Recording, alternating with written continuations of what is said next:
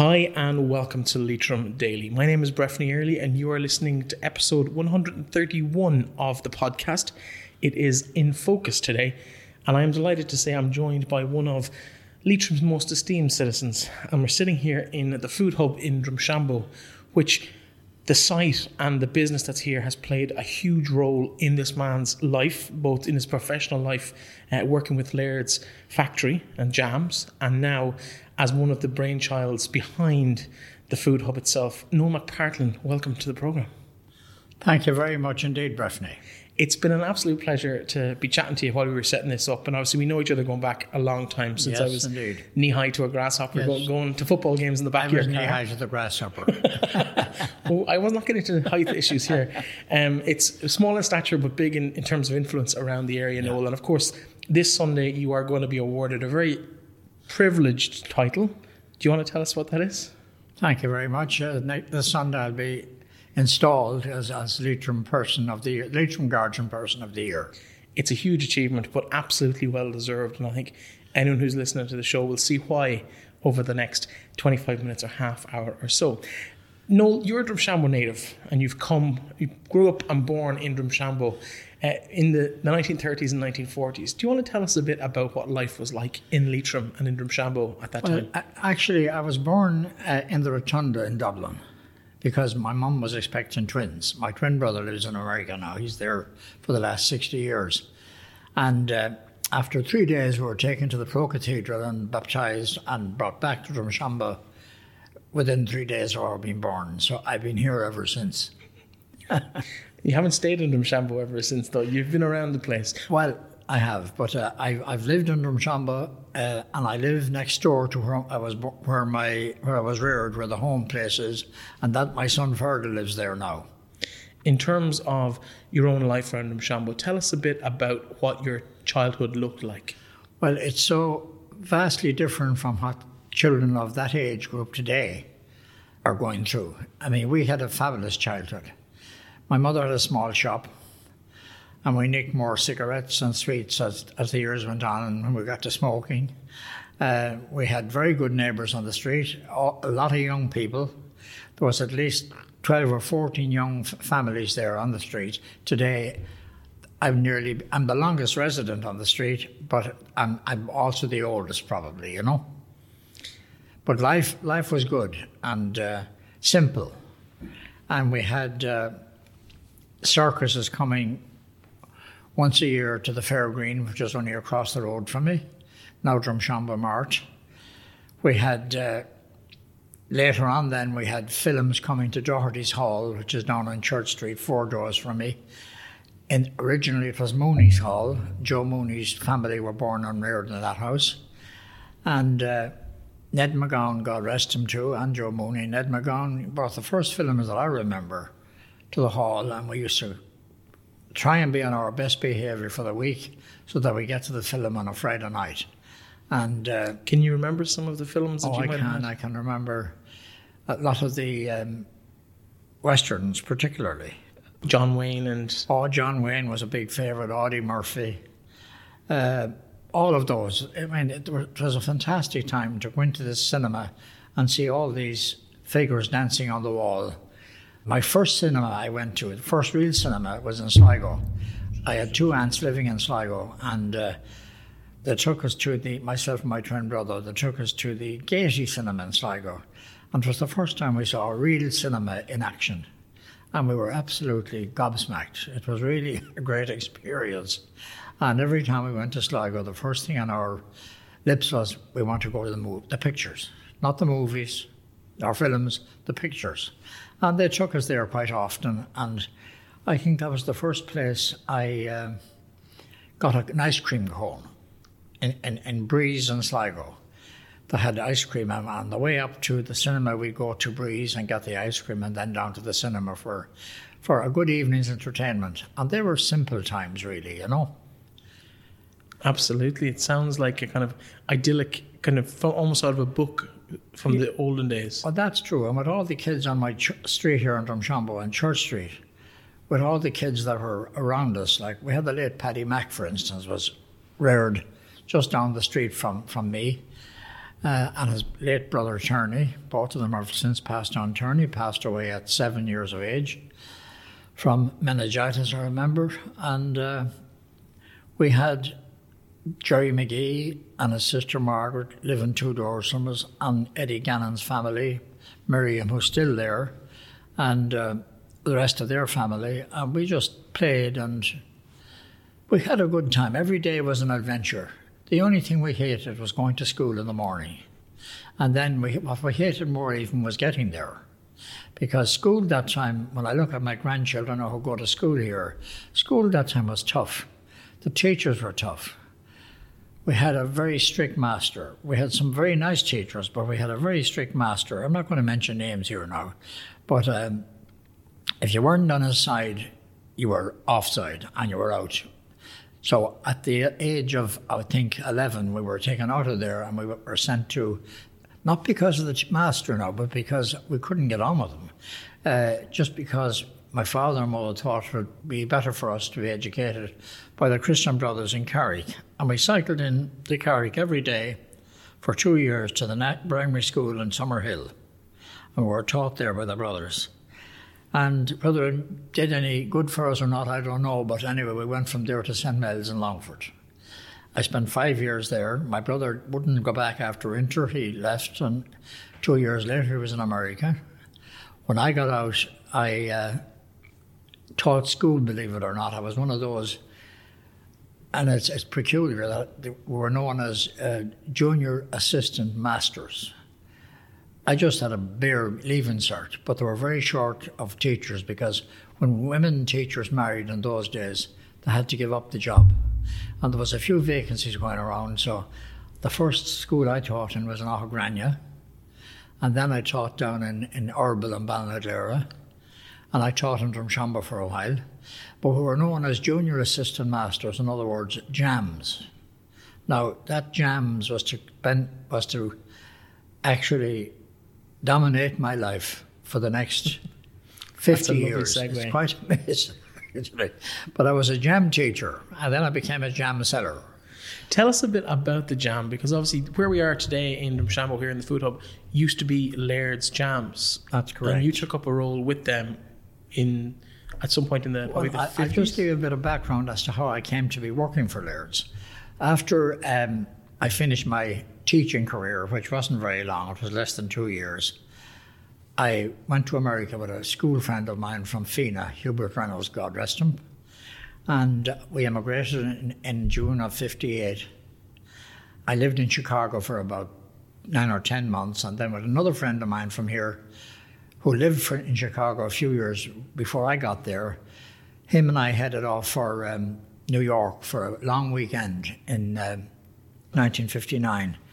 We drove to New York, and when we got down anyway, we met all our friends. There were so many people from around here that we knew. We said we'd stay.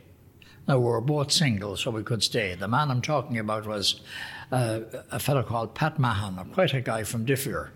So we stayed in New York, and I met up again with my old school pal, Hugh Reynolds, who had gone to Chicago with me and came back down to New York as well. And we stayed there until December 1960.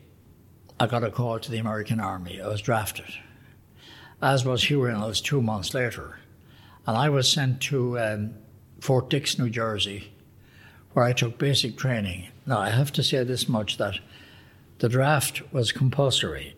When you were getting your visa in Dublin to go to America in the first instance, you had to give an undertaking that you would register with the draft board in your local area within six months if you were between the ages of 18 and 25.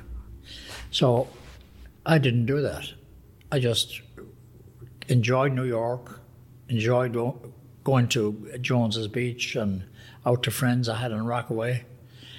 My aunt in Rockaway said to me one day, Did you never register for the draft? No, I didn't. Well, she said, You better or you'll be deported. So I went down the next morning and registered. And that would be about August or September 19, 1960.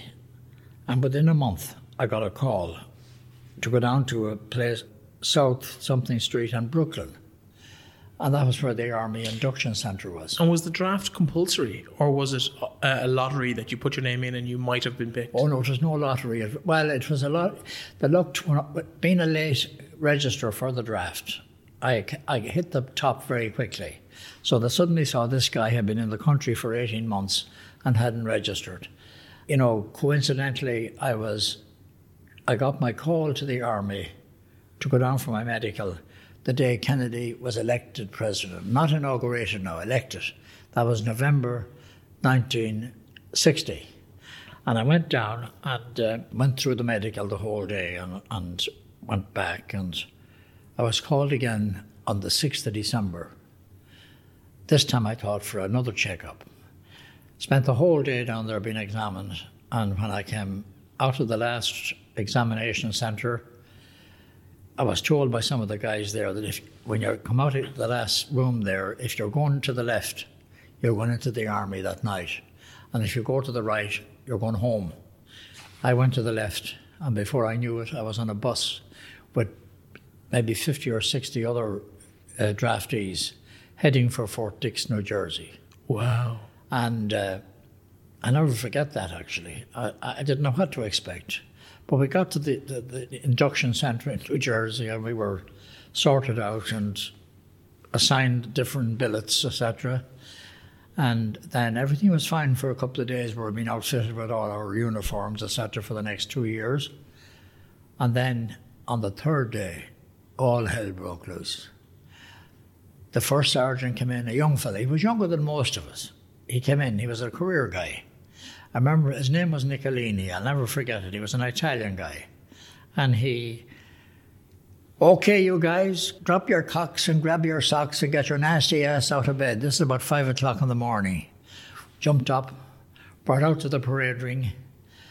We were examined by different uh, officers, and eventually we're all paired off into different um, platoons. And I was sent to B platoon for basic training.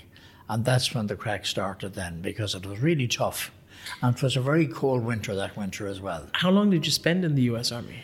I spent two years, but I spent eight weeks in, tra- in basic training in the middle of winter, the winter of 61, very severe winter. And that meant out in bivouac or camping out.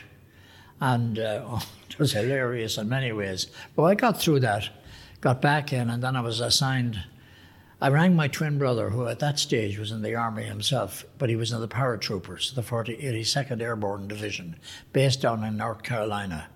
And I got his, his phone number and I said, Listen, I'm here now. I've gone through basic and they'll be handing out the various jobs. What should I go for? He says, Being a draftee, he says, you don't go for anything, you take what you get. And he wasn't a draftee, he, was, he enlisted himself. So eventually he said to me, Go for either company clerk or chaplain's assistant. So I went for both, and I got called to be a chaplain's assistant, which meant helping the officer priest that was there, a captain, a colonel. And uh, I was sent out to San Francisco to train for two or three weeks as a chaplain's assistant. And originally I was slated to go then from there to Fort Leavenworth in Kansas which is really the Army Penitentiary. I didn't fancy that idea, but for some reason it was changed, and I was sent down to what I consider to be one of the nicest bases of the American Army, and that was Fort Benjamin Harrison in Indianapolis, Indiana. It was the finance center for the whole Army, but it was known as um, Uncle Ben's rest home because there were more civilians on the post than there were um, soldiers and there would have been about maybe two or three thousand soldiers on it. So I was based there working for the chaplain. Uh, he was a bit grumpy and all the rest, but we fell out after about six months because I, I took a long weekend in New York and made a week of it.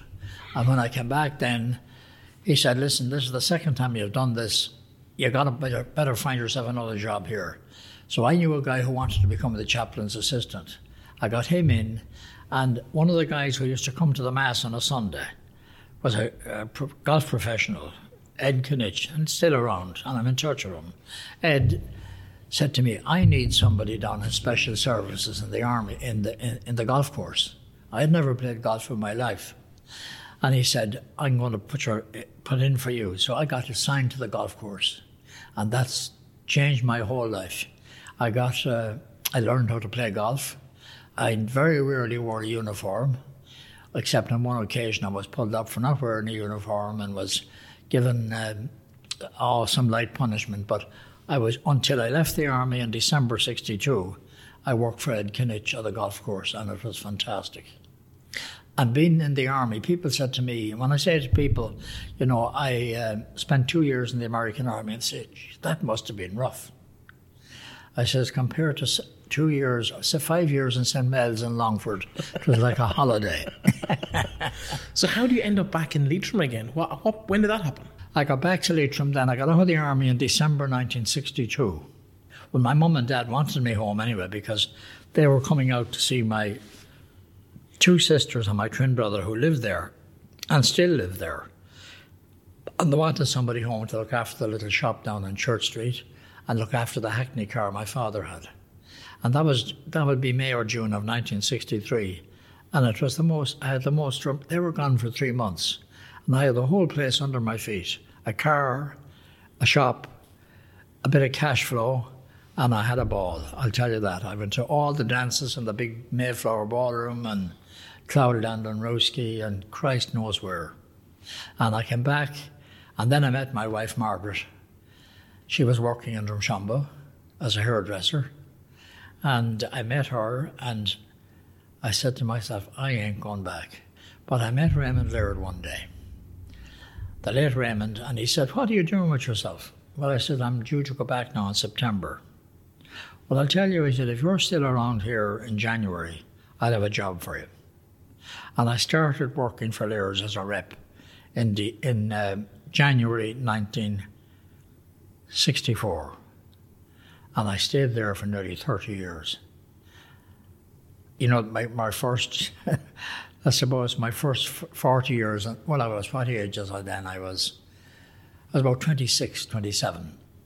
And I got my job, car, and covered the west of Ireland. And then I was sent to Liverpool for a year to stir up some exports. And later on, then I was on the export market for them in the North Africa, which are mainly Libya, uh, South, um, Iraq and Libya in the Middle East, and Saudi Arabia. And I visited there for the next 20 years. And actually, in many ways, our success in the in the Saudi market, particularly, was responsible for building this building we're in at the moment, because we were at our actually our best trying to produce what we were selling both on the home and export market, and we built this this factory which we're sitting in here today. Tell us about this factory and the origins of where it came from. Okay, this factory started, not this particular one, but the first Laird factory in Drumshanbo was uh, opened by Caleb Laird, the great entrepreneur of that family. He was born in 1880 uh, down where Centra is now, that was their house. But the first Laird came to Drumshanbo in 1834 and opened up a leather goods business down where the Millrace pub is now. Yeah, I'm sure you know where that is. I'm familiar, yeah. And uh, he worked there for a few years, and his name was John Laird, and his son was Glover Laird. Now, Glover then moved into business in, um, he bought the centre shop there. Can't say who he bought it from, but he started his grocery business there and a bit of a hardware business, and Caleb worked there. So, but Caleb had to take over the business at 20 years of age because Glover went blind, and Caleb Laird was really the great entrepreneur because the first thing he did was bring electric light to Drumshanbo and uh, he started the electric light uh, building in 19, 1903, and it, it, became a reality in 1905. And he supplied light to all his own um, concerns, such as the mill. And the, the jam wasn't there at that stage, that didn't come for another 30 years. Eventually, then he supplied the town with, with, with electric light. And it was a system that during the winter, it came on about four o'clock in the evening and it went off at 12 at midnight. And in the summer, it came on maybe about 8 o'clock and off at 12.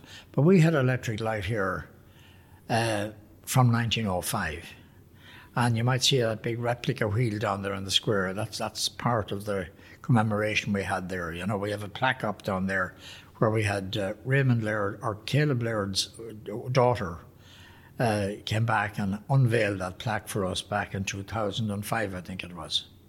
But Laird's anyway moved into milling and then into the built a garage. And then in 1935, he had this idea of building a jam factory. And there was two ladies over at, at Ardcarn who made jam at home. There were two sisters, Miss Derby's. Sadie Derby and her sister, can't think of her first name now, she, she eventually became a Mrs. Hall. And he brought them over as producers. And he also took a man from uh, Keiller's in Dundee in Scotland, great jam making company, a man called Mr. Druitt, who, li- who worked and set up the factory, worked for them for four or five years, and set up the factory in 1935. And the factory, you know, went through the war years and all the rest. Now it's stuff so scarce it is very difficult to keep it going, but there was, it, was, it wasn't difficult selling. If you had anything to sell that time, it was needed badly because that was the time the, the economic war in the 1930s were burning everything English but their coal, you know. And um, he set up the jam business, got started in 1935, and kept it going through the, the war years when, when, when rationing was a big thing, and uh, right up to the 1950s. Now, the, the brand name that time was Breffni Blossom. It's a great name. I love it. And that name, yeah, named after you, Breffni. Absolutely. as the rest of the county is as well. Well, there was actually a, a, competition held that time in 1935 for somebody to name, put a name for the jam. So he uh, had the competition, and a lady called Miss McTiernan from down around Drumkeeran won the competition with her name Breffni Blossom. And uh, she got the sum total of a fiver, which was a fortune of money that time. And that's how the Breffni Blossom came about. Now, they kept that name until the early 1950s, and then they changed over to Bo Peep. And it was after Bo Peep then Raymond Laird had come on the scene, Caleb's son.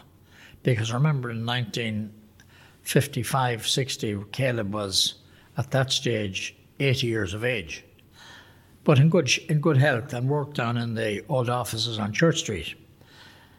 But Raymond took over then, and then Raymond made the decision in the early 60s to get out of the wholesale grocery, to get out of the, the, um, the milling, etc., and concentrate on the jam. And that's then when we got into the export markets. And our first exports, I think, were to Libya, above all places, because Libya was a pretty good market at that time, and also Iraq.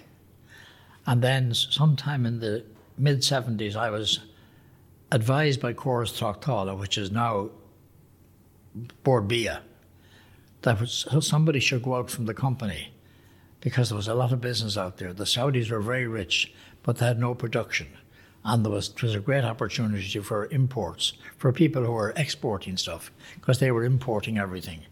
And I went out there and I met a man called Ali Bassam from a big company called Bassama Trading in Jeddah and I did not know what to expect from him. But I was talking. Raymond had said to me, "Going out, you know, we'll have to get a price increase on that jam we sold the last couple of years. Now we want up the price a bit." So when I went up, I started talking about price increases, and Mr. Ali, dressed in this immaculate white Arab uniform and his headgear, very clean cut guy, and he said, spoke perfect English.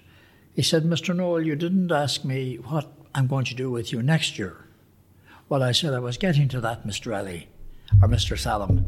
Well, he said, I'll tell you what, he says, now. And he pulled out this white sheet and he threw it over in front of me. And I'm looking at it and I didn't know whether there were telephone numbers or what. but I discovered anyway, there were 64 containers of jam, each containing 2,300 cases, and each case containing 12 jars and that equates to about a million and a half jars. And I said, When are you going to take all this? I'll take that off you in lots of uh, eight over the next 12 months. So that was the reason we built the new factory. We couldn't handle it all here. And uh, that would be 1976 77. And I had a funny experience it that I must tell you. There was no f- mobile phones, no faxes, no telexes, no nothing. Our number here in Drumshanbo was Drumshanbo 3. And um, when I. Which you probably shared with a half a dozen other Oh, businesses. Well, we, we, we had a straight number, but the, the biggest problem we had, see, there were party lines as well, but we had this number Drumshanbo 3. And other than a telegram, it was the only way you could get a message through. So I said to Mr. Salam, I'll come back tomorrow. I said, I want to go back now to the hotel and ring my boss, Raymond Laird. And I said, uh, I want to have a chat with him. And I'll be back with a full decision tomorrow. So I went back to the hotel and I booked the call to the guy at the desk. Drumshanbo, Republic of Ireland, number three. And I spelled it out for him and told him, he said, okay, sir. Okay, sir. I waited in the room for an hour, nothing happened. I waited another hour, nothing happened. And eventually he rang back and he said, I'm sorry, sir. There's no such place or no such number. Well, as a matter of fact, I said, that's my office number and that's where I live. So I said, well, we're going to have to do better than that. So the next day, I tried again, and I asked him to get me um, the, the London operator. And I got to London, and I asked for, I, I took over then, and I asked for Dublin. And of course, Dublin answered, and I said, Drumshanbo 3, please. Mullingar answers. Told them I wanted Drumshanbo 3. Longford answered. Carrick answered eventually. And then Maud Taylor, my old friend down in the post office, answered. And Maud recognised my voice, so this was the mistake I made. Oh, she says, Noel, where are you? Maud, I'm in Saudi Arabia. Ah, she says, you are, you are. She says, and she hung up. And there was I, high and dry, waiting and waiting. It took me another day to get through. Now, I know that Maud came down afterwards and said to Raymond Laird, Where's Noel McPartland this month? Oh, he said he's out in the Middle East. Oh, she says, You rang and I cut him off. But I got through the next day. I got, I got through the next day to talk to Raymond and was able to. And he says, Raymond says, whatever you decide to do, do it. He says, that is unbelievable volume for us. And I came back with that order, plus orders from Kuwait, Dubai, and Jordan. I had a fantastic trip. And I remember we had our Christmas party in the Cartown House. which was uber classy at the That's a time. fact. That was the place to go, you know. That's where your grandkids are going now, but it's, it's And uh, but that to show you the communications it was only in another year and a half that we got it. We got the uh, telex. Now the telex was very good. If you happened to be in your office when the telex went off, you could get in on the conversation by just saying "moment, please," and answer the question. And it was as good as the telephone almost. And then we got uh, the fax fax machines, yeah. and then everything explodes. And then 83, 84, we got uh, the mobile started coming in, but they didn't work here for nearly four or five years. And I got a mobile phone in 1986, and I remember it only worked on the N4, and occasionally, but it would work in Dublin. And that was a big step forward. But how we did so much business, and we did over six million in turnover between the home and export markets in those days with the world's worst communication system. And some of our customers used to get totally and utterly fed up trying to contact us. And you'd get telegrams in and all the rest. But eventually, it was Albert Reynolds actually brought in, made phones available. And we only went direct dialing in this region. And this was 078. That was the first uh, direct dialing number we had. Now, there were people who were on tele, who, in the old system, they had what they called party lines. And there were some great stories about people on party lines. There was one, I won't mention names here, but there was one man on a three party line. And he was having a conversation with a friend of his, a neighbour. And the conversation got fairly heated. But he knew that there was a third person listening in. And he decided to call on the third person's uh, to, to say, Am I right, John? And John says, You're dead right, Pat. but my mother talks about the same. My mother obviously was a doctor in Leitrim Village. on a party line. Oh, so yeah. the call would go, or it might be a business call from my dad or whatever, and the call would go, and she could hear people clicking in and clicking out as they were Oh, listening in, in other in other uh, houses in- down the road. It was incredible. But anyway, Laird's, at that stage, Laird's now had, had gone in then to build the new factory, which we started building in 82. It was built by the Handley brothers from Strokestown. We were actually working in it from June 83, but it was officially opened in September. Fantastic opening. And uh, we were really in, in, in, in, a, in a big way, but we, if you remember, you wouldn't remember, but I remember the interest rates that time were 18%.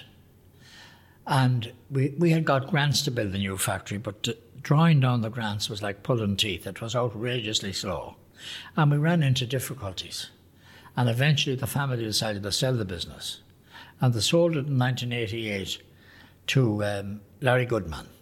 And Larry bought it uh, with his company, Food Industries Limited. Now, the idea was good, but Larry was in the meat business, a co- totally different business than consumer foods. And uh, he held on to it for three or four years, and then he, Laird's had sold it as a going concern. But Larry sent in a guy then who actually reduced the f- employment numbers and made the factory almost inoperable. But the, he sold it on then to, to uh, Kepak, another meat company in Clonee. And they had it for three or four years, and eventually they closed it. And that was a sad day because here was this factory lying there, and Sean Nolan and myself, and Jim Mc, the late Jim McPadden, he was a councillor, and uh, he worked here as a rep. We went chasing it, but we hadn't the money to buy it. It was impossible.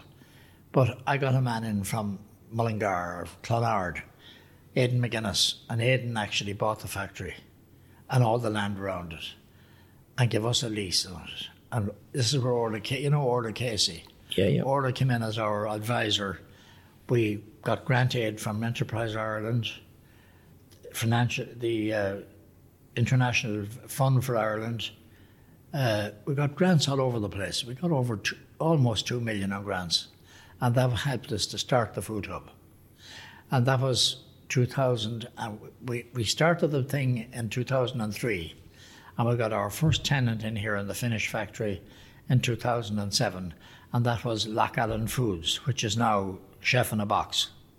And then the other thing we had going for us was the hospitality kitchen at the back here for training chefs and cooks. But we didn't open it as that. We opened it as a, a place for people, young people who would like to start a business themselves, could go in and develop a product. But that worked only for a short time because the people hadn't the money in the first place to bring the product to the market. They were able to develop it all right, but they couldn't bring it to the market.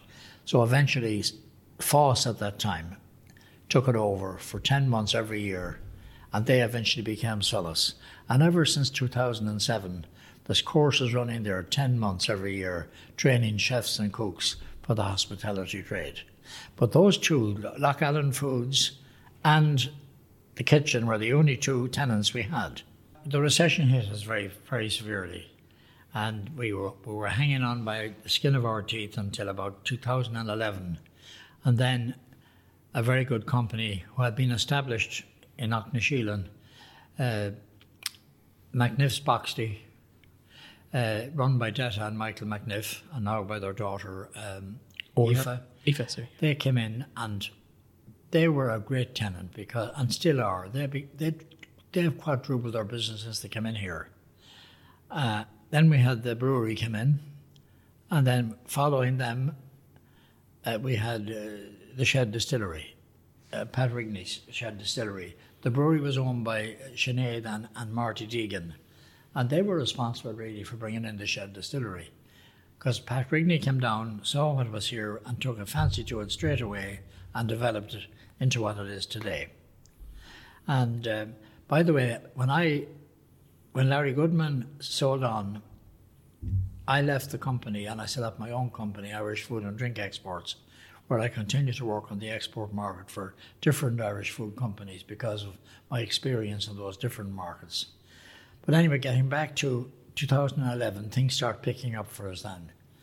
And we now have a full house of companies.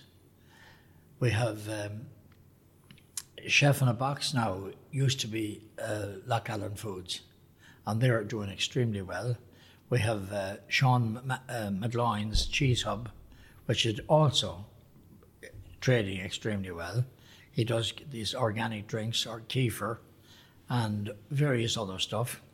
We have uh, a visitor centre at the moment being built. You may have seen it at the front there, which should be open, please God, in the early spring, and which is going to make a huge difference and increase the employment rate in the distillery by at least another 20 people.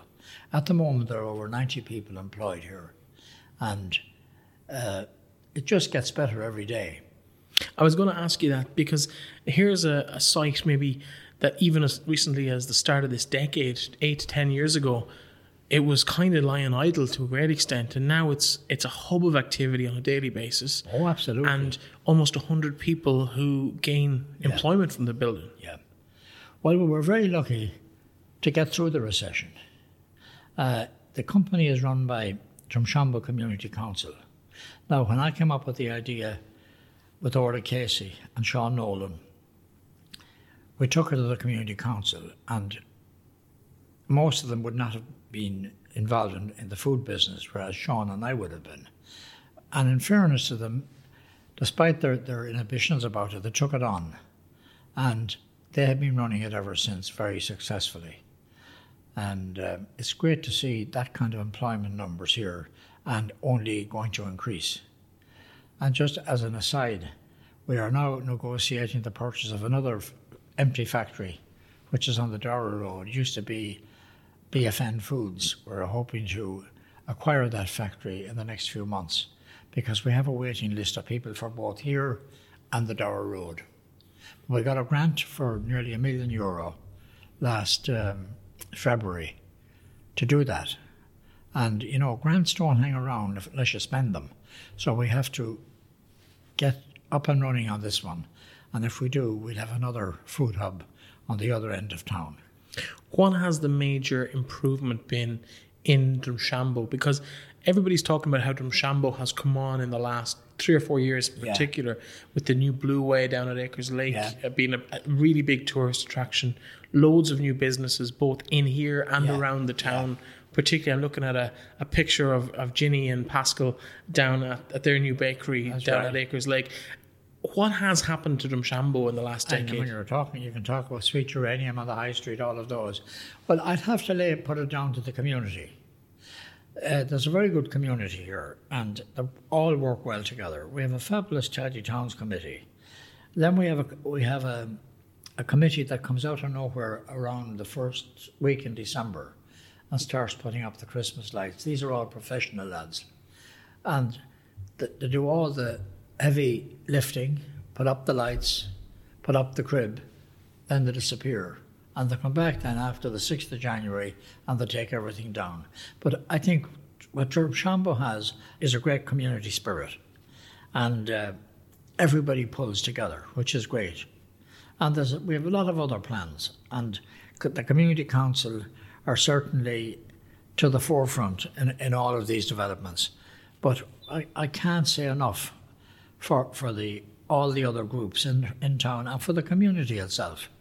And I see this honour of Leitrim Person of the Year, not a personal honour. I see that as, as I see myself as representing all these groups and the community generally uh, for what they have done. Because a lot of people remark how, how busy Drumshanbo is. Now, there's other things we have to do in it too, but it's on the right track. And it's, it's great to see it so lively. In terms of this honour that is being given to you on on Sunday, the installation as Leitrim Guardian Person of the Year. Uh, is it something you ever thought of when you saw other people get that over the years? Oh, I'd like that down the line. Never, never, ever, because uh, I remember the first Leitrim Guardian man I, I knew from Drumshanbo was Joe Mooney in 1971. And I worked very closely with Joe on the Tóstal committees.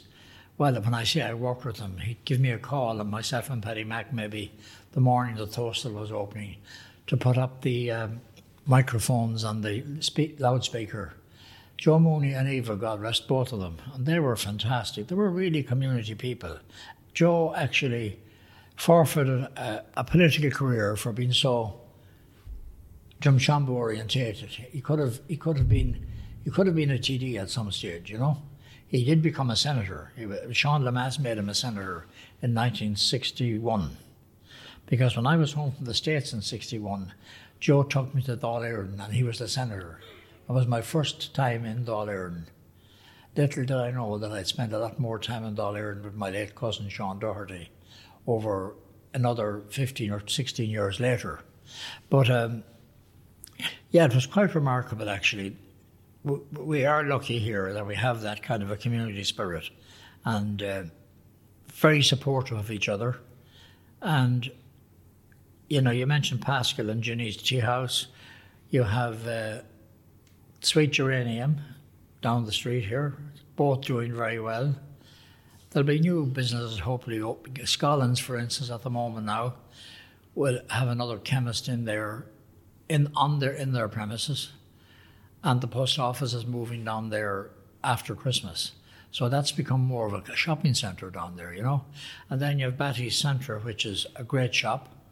Let's talk a little bit about Sunday and about the actual uh, the launch of the Leitrim Guardian and the yeah. the I suppose the well that takes ceremony place, that takes place now in the Landmark Hotel. It starts at two o'clock. The lunch is served at three, three course lunch, and uh, there are some literary awards being given out by the Leitrim Guardian as well. And I'll be installed sometime in the mid afternoon. I'd have to say a few words, of course, which I have to work on now over the next couple of days. Uh, Tommy Moran is the man that's organising it all, and he's also the MC. Uh, and uh, I, I, have to say that Leitrim Guardian or something else, the present uh, holder of that office is Seamus O'Rourke, and he'll be handing me the whatever it is, a trophy, marking my Leitrim Guardian of the Year award, and um, there'll be a few speeches and I have a lot of friends coming from. All my old family will be there. Unfortunately, my twin brother and my younger brother Ronnie are both not. They're both ill and they're not fit to travel really. But my my his sister-in-law is coming. She's from Carrick-on-Shannon originally. His his wife is coming, and then his my nieces are coming. But uh, we've a lot of people coming, so should, I hope we see you there. By the way, I haven't got my invite yet. No, will I take that as an invite? I'll just I'll just text Tommy and tell him I'm on my way. And so that, that's Sunday, and then I asked your neighbour in Leitrim Village, who tells nothing but the truth, Willie Donlan, what I had to do. Well, Willie is a farmer. Oh, Willie said, "You'll be at every ICM meeting in the country." Now that I don't believe half he tells me, and I have great doubts about the other half. but uh, he means well, and he was a good man when he was Leitrim Man of the Year back in 2001, I think. It's a while ago now, yeah, I remember yeah. it. No, I, I'm uh, Raymond Laird was Leitrim Man of the Year in 79, Joe Mooney in 71, Charlie McGettigan must have come in in the mid 90s. Jeez, I forget who else was in it, but I think Tommy Moran was in there himself. Oh, Tommy was himself, yeah. Yeah, Seamus O'Rourke, uh, Hubert McHugh. Hubert McHugh was two years ago. Yeah, and now it's Seamus O'Rourke is outgoing. I know Shane Flynn. Is it Shane Flynn from uh, who was involved with MBNA? He was one towards the end of the nineties. Shane. Shane Flynn, I think, is his name. He's an American-based uh, Leitrim roots, but he would have been the key decision maker in bringing MBNA originally oh, to yes. Carrick Oh, yeah, that'd be from from uh, Yvonne Flynn's uh, son. Oh, I, I, couldn't tell that you. That was the late Shane Flynn's son, yeah. Yeah. Oh, I knew him. He was responsible for MBNA. Yes. You're dead right. Yeah, so, like, obviously, it's Leitrim Person of the Year. Yeah. But I think you'd probably agree yourself that in terms of ni- 2019, you may not have achieved a whole lot in that particular calendar year. Really, it's a yeah. it's a celebration of everything you've done well, for the development of the town and the county over the years. But again, I have to emphasise, Breffni, it's it's a, a, celebration of all the success we've had in Drumshanbo through community effort. And I, I don't like being singled out as being the okay, I'm a representative of them, and I, will do my best to represent them. But at my stage in life now, it's uh, certainly challenging but I'm looking forward to it in one sense. And my God, when Sunday is over, I'd be glad.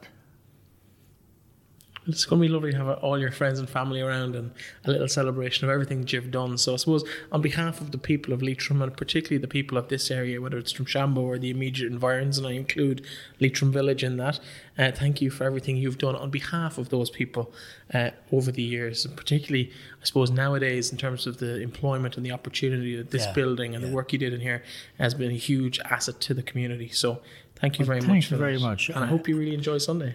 And I must say, it gives me a pleasure to come up here every day, even though I might be superfluous to requirements, but to come up here every day and see the activity that's on here.